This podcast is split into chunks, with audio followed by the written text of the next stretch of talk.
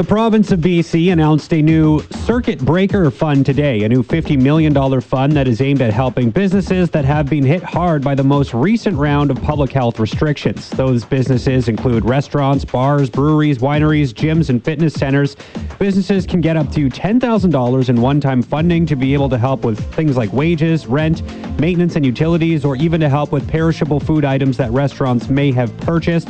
So, just how big of a help will this fund be? Well, I'm pleased to welcome to the show now the acting spokesperson for the Canadian Federation of Independent Business in BC, Annie Dormuth. Annie, thanks so much for the time. How are you doing today?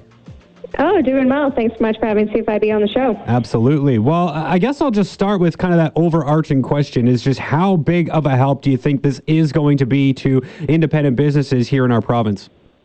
Well, definitely it will be impactful for the two hardest hit industries throughout this entire pandemic.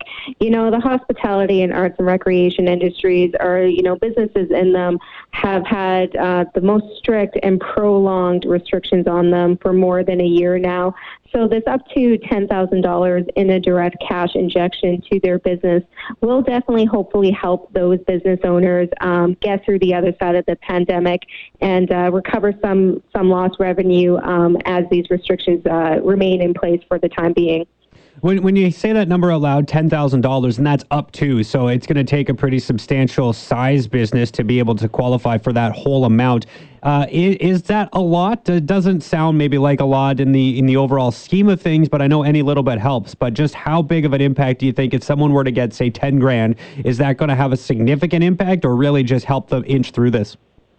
I would say that it would uh, it would help them inch through this. It's important to recognize that you know, in both of these industries, only around 10% of them are actually making normal sales for this time of year.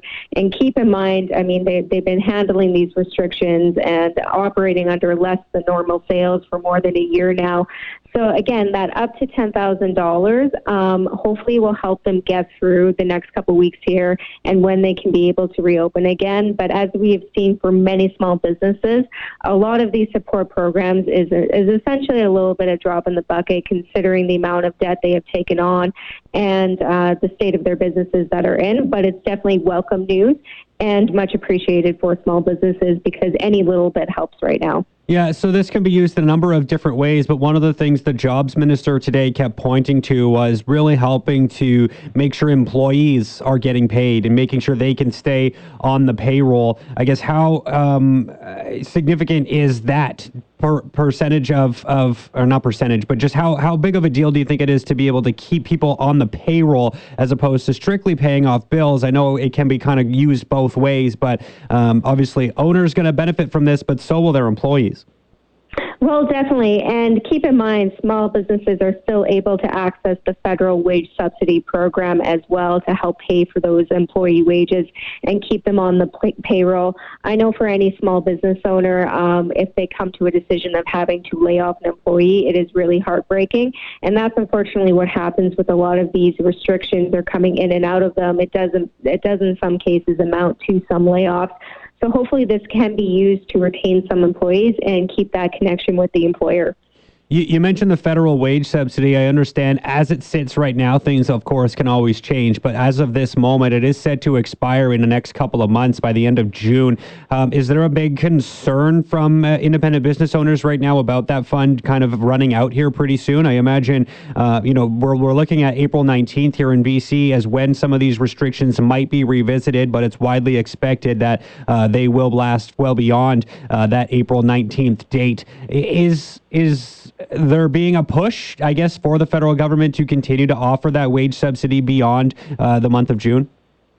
Well, as we've been calling on, you know, at all levels of government, from the provincial to the federal federal levels, is that now is not the time to be turning off the taps to any type of support program. Already, you know, 70% of 70% of small businesses report uh, relying and accessing support programs is critical to their survival, and that is really telling. That really means that they're very much keeping their doors open through by accessing these support programs. So, you you know, depending on how things go, and I know some of the federal programs have already been extended, um, it's definitely going to be something that we're going to be calling on for is that these programs need to be in place until we are at the full reopening of the economy. And what that really entails is when businesses can start opening again under normal operations without having to deal with, um, you know, social distancing in their business or reduced operating capacity, as well as, you know, we can talk about maybe winding down these programs really at a position when the full economic reopening of the economy happens. And that really also includes our borders to allow for the tourism industry to once again uh, get a kickstart. You mentioned, you know, talking about this new BC fund that was announced today. We also talk about the federal wage subsidy program. Um, how many businesses do you think are kind of, you know, taking advantage of these programs, but might be finding themselves almost on their last legs? I mean, we were in this pandemic for more than a year now. Uh, businesses, of course, have been impacted. The the hospitality and uh, uh, and art sectors, as you mentioned, have been the hardest hit, and it's going to continue to probably be a difficult one to continue to maneuver through throughout the course of this summer until we do get through this pandemic. Hopefully that happens sooner than later. But do you anticipate we might see a, a more businesses be closing here in these next several months? Eh, you know, even though these programs are in place, that's great, but it's not going to, you know, save a business probably by accessing this money. Well, actually, you know, in January of 2020, 2021, um, the CFIB did release its business closure report.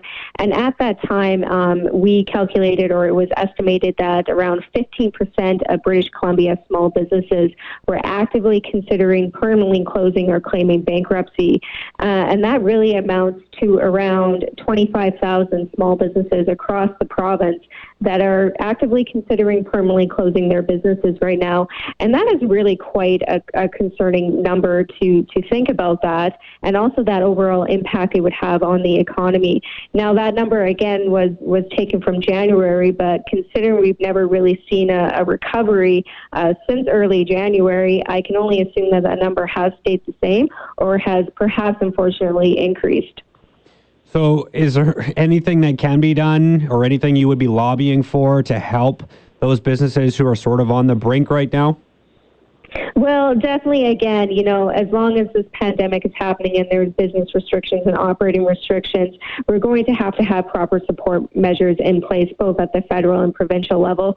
But it's also imperative of all of us as consumers and British Columbians to also think small business every day. Um, I know there was a huge emphasis on supporting small businesses in 2020. It's going to be even more important in 2021 to think locally whenever we can.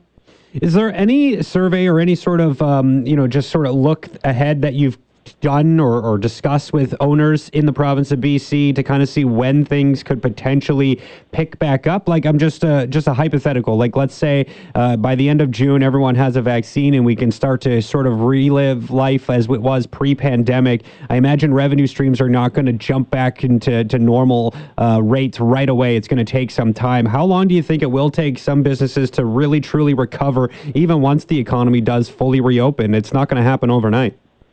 Well, I think it was around half of small businesses said that it would take more than a year for them to get to profitable levels once again. And of course, you know, that's gauging at their current operating levels and revenues and uh, the restrictions that are on them right now.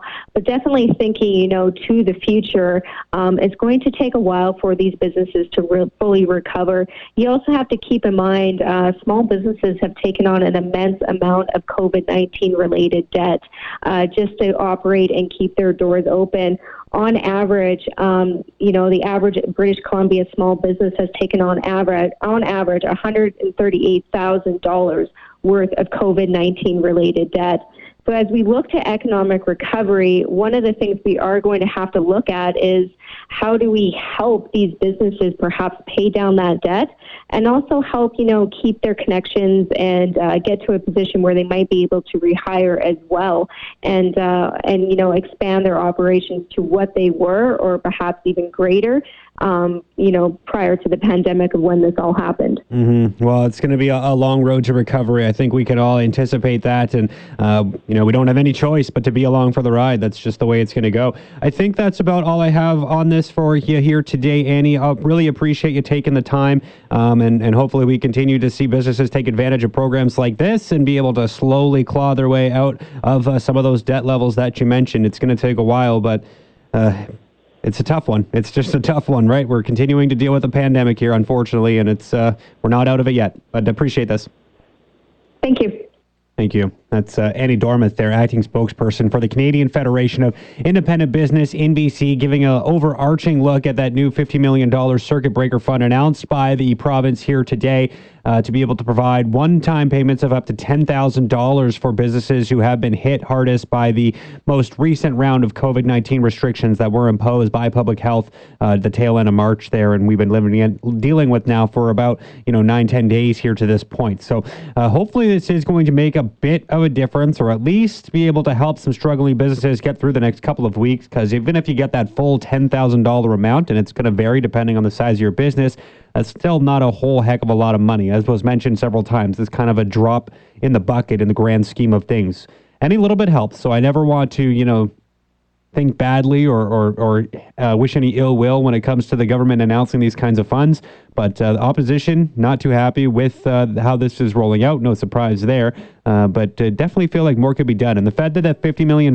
This fund is coming out of the more large scale, medium, and small business relief fund, the $350 million fund that was announced almost a year ago, it feels like, by the province. I can't remember exactly when it was launched, but uh, they were struggling to get that money out the door due to some red tape. They tried to increase some of the qualifications or expand some of it. So instead of seeing a full 70% loss of revenues, it's now just a 30% loss of revenues as a result of this pandemic.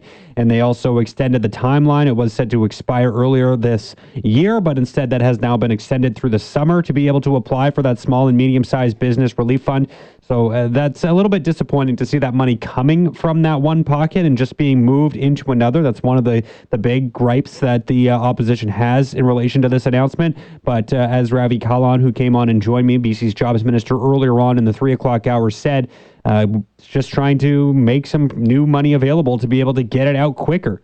Um, the the Liberal government has been talking, or the, the, the, the Liberal Party in BC has been talking quite a bit about how that small and medium sized business relief program has just not gotten money out there. So the NDP's, I guess, uh, way to remedy that is to move move it from one pocket to another and then hopefully loosen some of the red tape that goes along with it. But nonetheless, it does mean less money available in a different fund, which continues to be a problem.